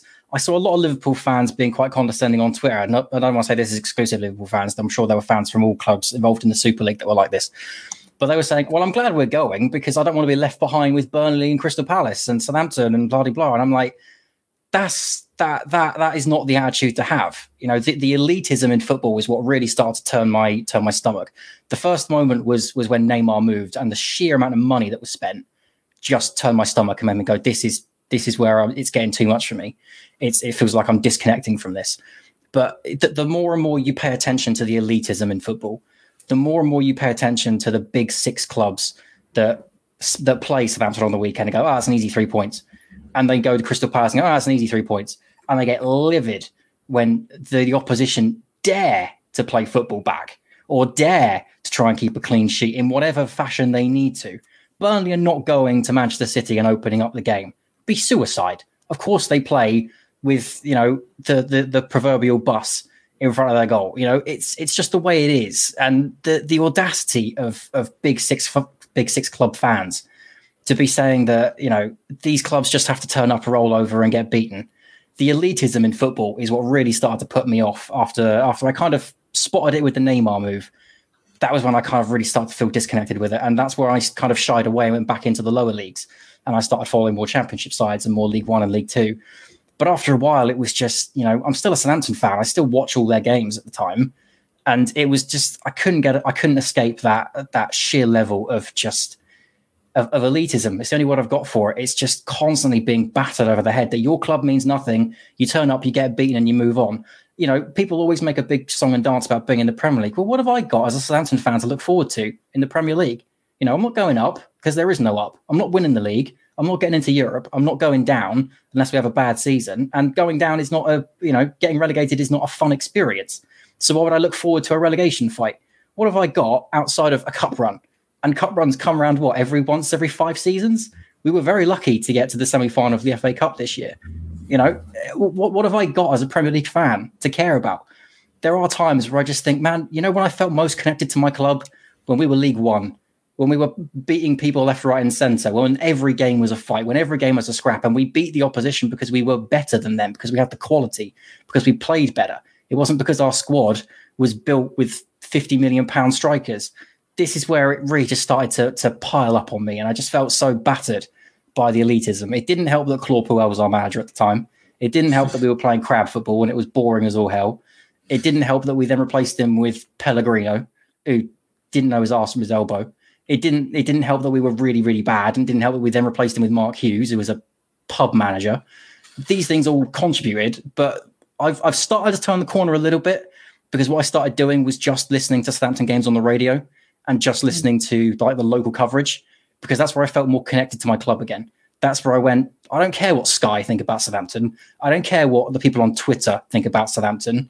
I care about what the people in Southampton care about Southampton. And yeah, you get idiot opinions when you listen to local radio. Of course you do.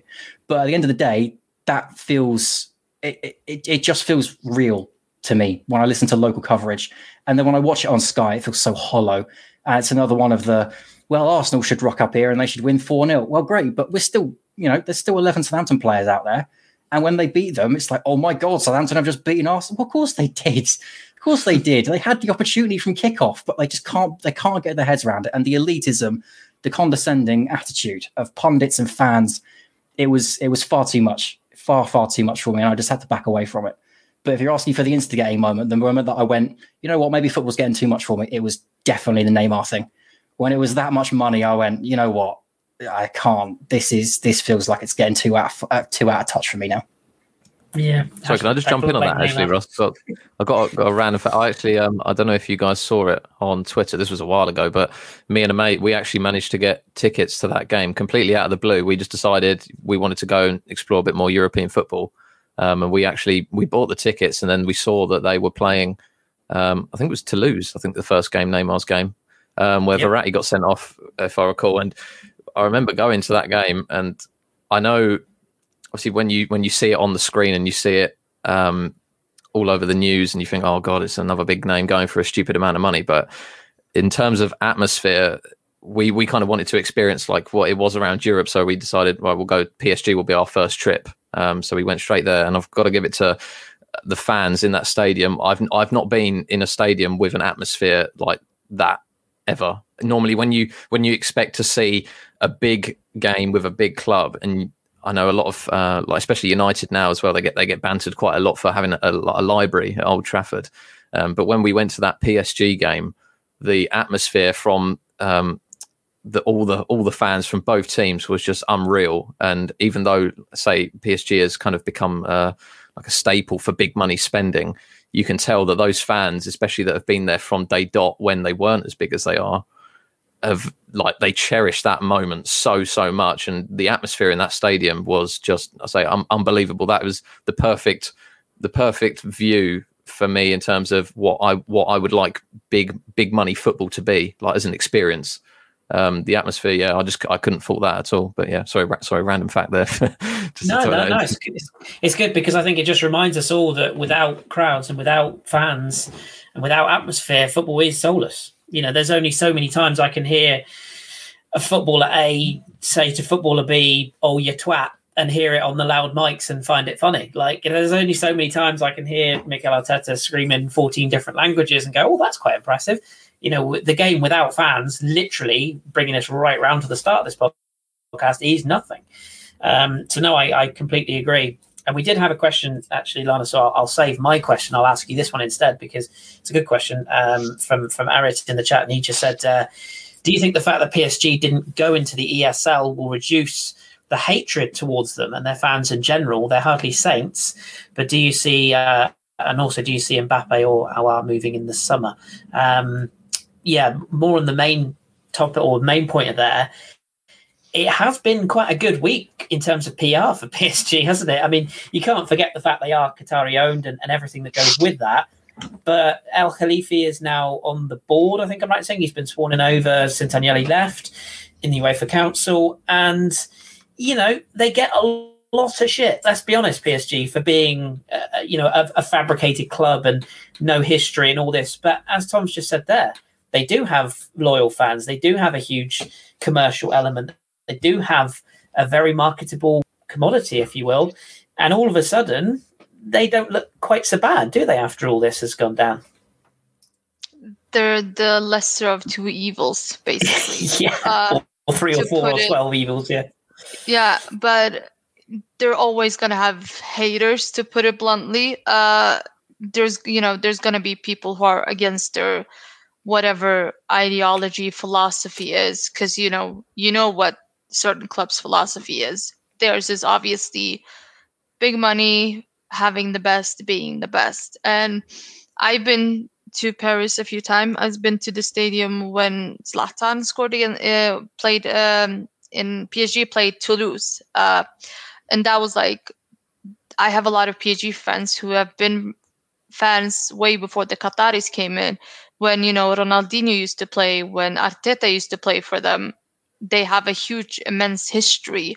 Um, they were just not as big as you know when the likes of Saint Etienne, Marseille, Lyon, Bordeaux were you know up and coming. Um, but to say that they don't have history just seems a bit you know stupid um, because people you know need to educate themselves um, but i agree with what ross said about the whole neymar thing because for me being a league one fan that was like okay we just got rid of zlatan now here comes another bully to bully the rest of the clubs but i think not to you know uh, step on any toes oh well whatever i don't care I think it's easier for clubs to stop Neymar than it was to stop Ibrahimovic. It's easier to predict him. Uh, he's also said so himself. He doesn't feel he gets enough support uh, in League One.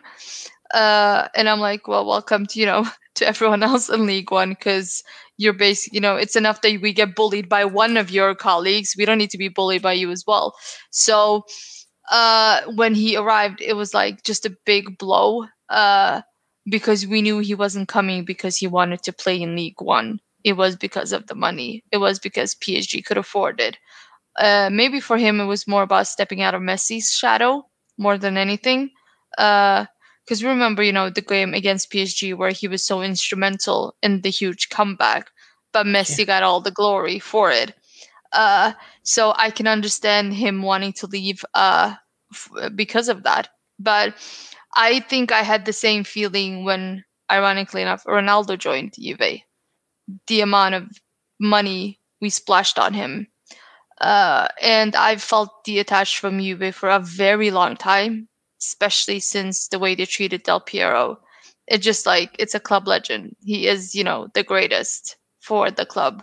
And it just slowly you find yourself being less and less involved. That's why I just dived into League One, just following uh, the women's and the men's club. Uh, but in the space of one weekend, both the women and the men let me down, which is very unusual to be honest, because I can always rely on the women to, you know, women, keep yeah. me up. Yeah, and they were like- just like, it was shocking because the boys won and the women just like crashed out, and I'm like, what? No, our Champions League streak is over. It's like, fine, I might be a bit spoiled. Winning it five times in a row, it's, I mean, someone else can have it, but it just. I've found a lot of joy in women's football for the past few years, so I really recommend it. Um, it's just so fun to watch a club being so vocal about treating both genders fairly. And Yeah. Aulas has been the biggest champion of women's football. You don't have to like him. He's not very liked by many clubs in England, but when you want to, you know, when you want equality, when you want someone to treat you fairly, he is the man to do it. Um, and we see that you mentioned City earlier, what they've done for their community. Just look at the way they've built up their women's team, because their president mentioned that they followed the Lyon model, uh, and it was just really nice to see how he wants, you know, both uh, genders to be treated equ- uh, equally, and we're seeing that the same in PSG as well, uh, with Al Khelaifi wanting to focus more on the women's team as well as the men. Uh, so um, maybe less hated, but will always be the club to want to hate because that's Yeah. just how society is. Um, so I don't know. Do we need to answer the uh, other players leaving question? I will save that. We'll save that for another day, I think, because I, I have a feeling that one of the two might go, but I think it might be the latter. But we shall see. Uh, and as for as for PSG, uh, I, I wonder how how long this um, sort of newfound respect for PSG will last if they end up winning the Champions League. I, I imagine everyone will hate them all over again. And in, and in terms of the ownership, um, yeah, I think we can all agree where the money comes from is is less than ideal in terms of the country and the you know the the way that wealth is made. Same with Manchester City, but I guess the only thing you can do when you're either born into wealth or, or you have access to unlimited wealth is is try and use that quote unquote dirty money for good.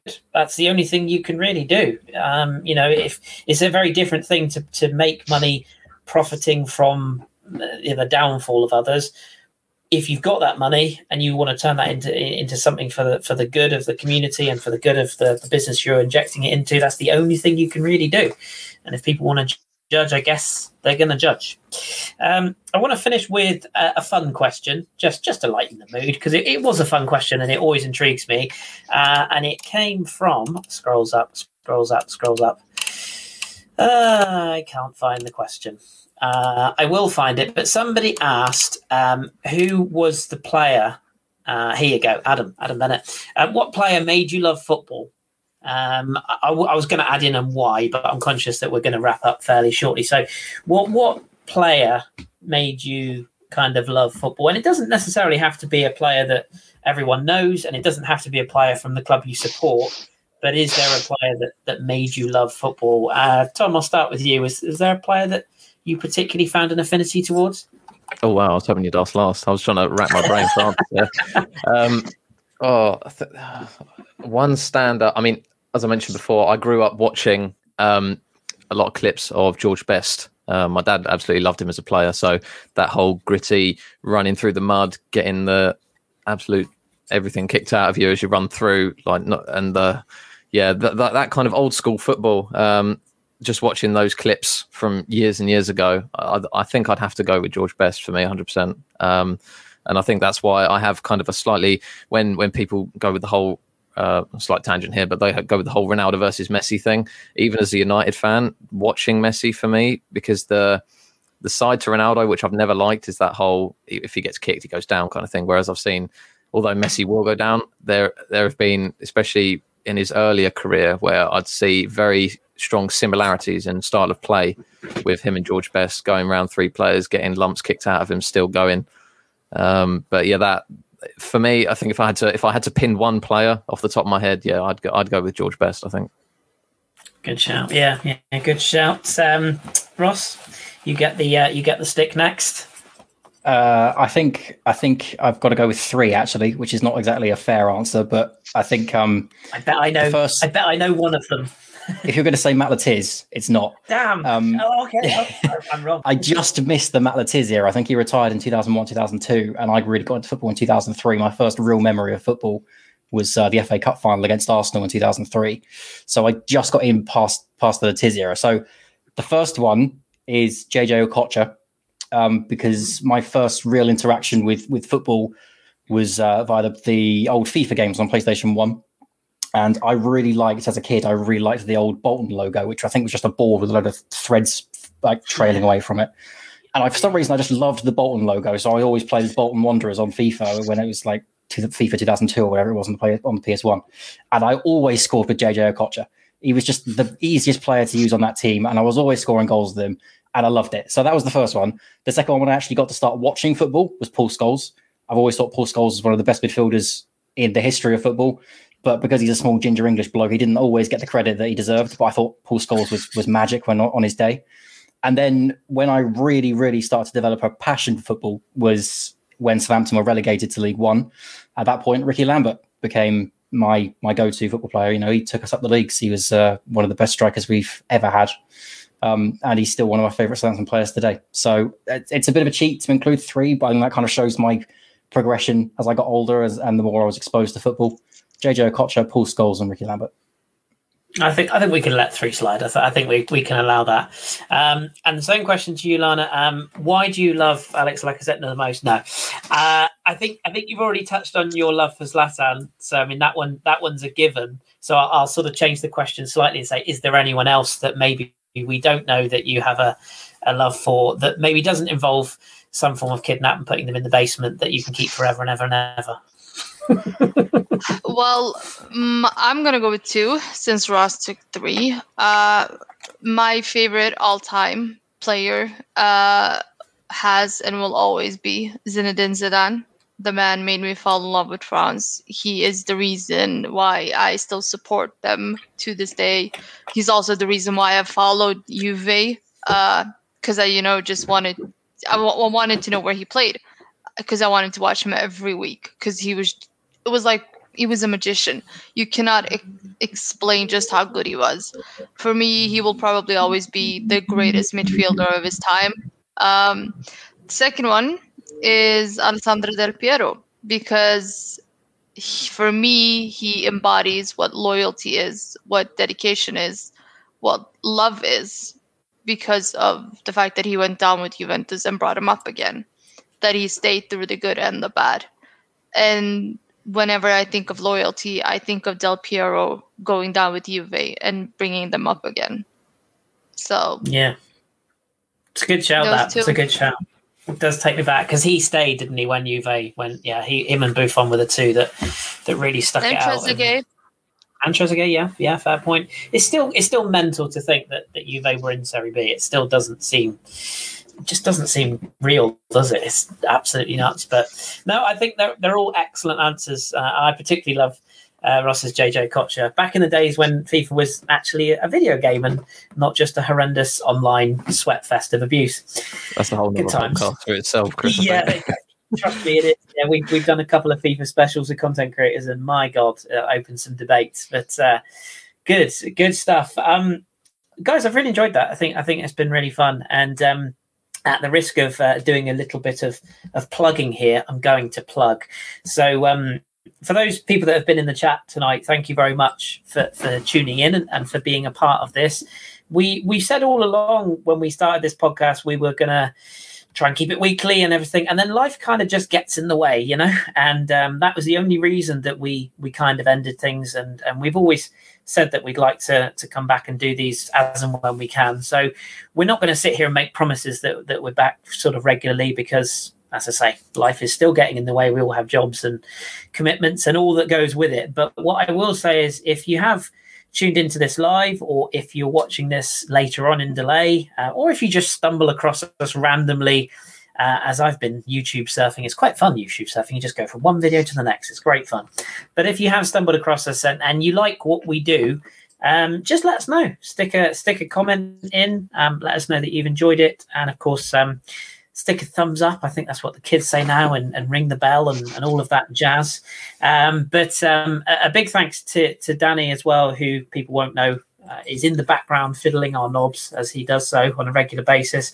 Um, we are part of the the Arsenal uh, Bergkamp Wonderland podcast. We're on this platform because, um, quite frankly, I'm too stupid to learn how to set these things up. Therefore, I let Danny do all the hard work and, and I just talk rubbish. So, thanks to uh, to Danny and the ABW crew. But more importantly, thank you to uh, my guests tonight, uh, Lana. It's been a pleasure as always, and uh, never change. I won't, just for you. I never expected you to, to, to do any different. Um, Ross, I hope I, I, genuinely hope this isn't the last time that you'll pop with us again. And uh, whatever it takes, I'll, I'll drag you kicking and screaming on, whether it be to talk about FIFA or the color of the sky, something. We'll have you back on, I hope. So it's been good to have you back. Yeah, the next time we get kicked 9 0, you'll have me back. Yeah. no, it's been uh, it's been a pleasure. Thank you very much for having me. Good pleasure for, for, for us having you as well. Uh, and Tom, what a debut uh, for for a man who's uh, is this your first ever podcast? Yeah, yeah. Usually my um, football ranting is down the pub, a few pints in. So uh, it's uh, yeah, been a different experience, but I've loved every minute of it. So yeah, big thank you for having me on. Yeah, you're, you're more than welcome, uh, and it's just just proof that um, sometimes it's just nice to just reach out to people because you never know you might end up on a random podcast. Exactly what, what Tom exactly. did um, if people want to follow you, interact with you, Tom, you're on you're on Twitter as well. And am I right in saying you were you saying that you do some commentaries for football as well? Oh no, no, no! That's a completely different. Um, that's actually for a video game. I commentate over video games, as sad as I am.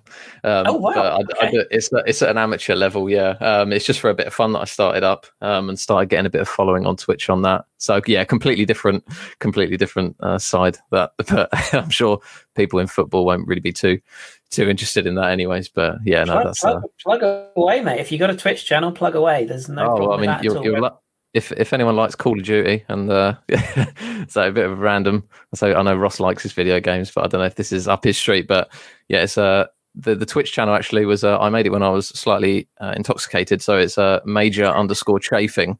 Um, so yeah, so if, if you do want to drop us a follow over there, that'd be uh, yeah greatly appreciated. It all comes out, doesn't it? And uh, what's your Twitter handle as well, if people want to find you? Oh yeah, it's uh, it's just at Tom JB ninety four. Excellent, excellent, good stuff. We'll, we'll certainly um, we'll certainly have you back on, I'm sure. And uh, as I say, if if there's if there's enough people that want us to to hop on again, um, this won't be the last that you'll hear from us. What what we'll probably do is we'll we'll keep it to just sort of isolated specials for now, and uh, and if we can put together something on a more regular basis next season, um, when hopefully fans are back and football feels a little bit more normal again, then uh, we'll see what we can do, uh, and we'll certainly look to get uh, the rest of the crew back on as well. So thank you. Uh, it's been a pleasure. Thank you very much for those who've tuned in live, and of course those of you who will be listening in delay.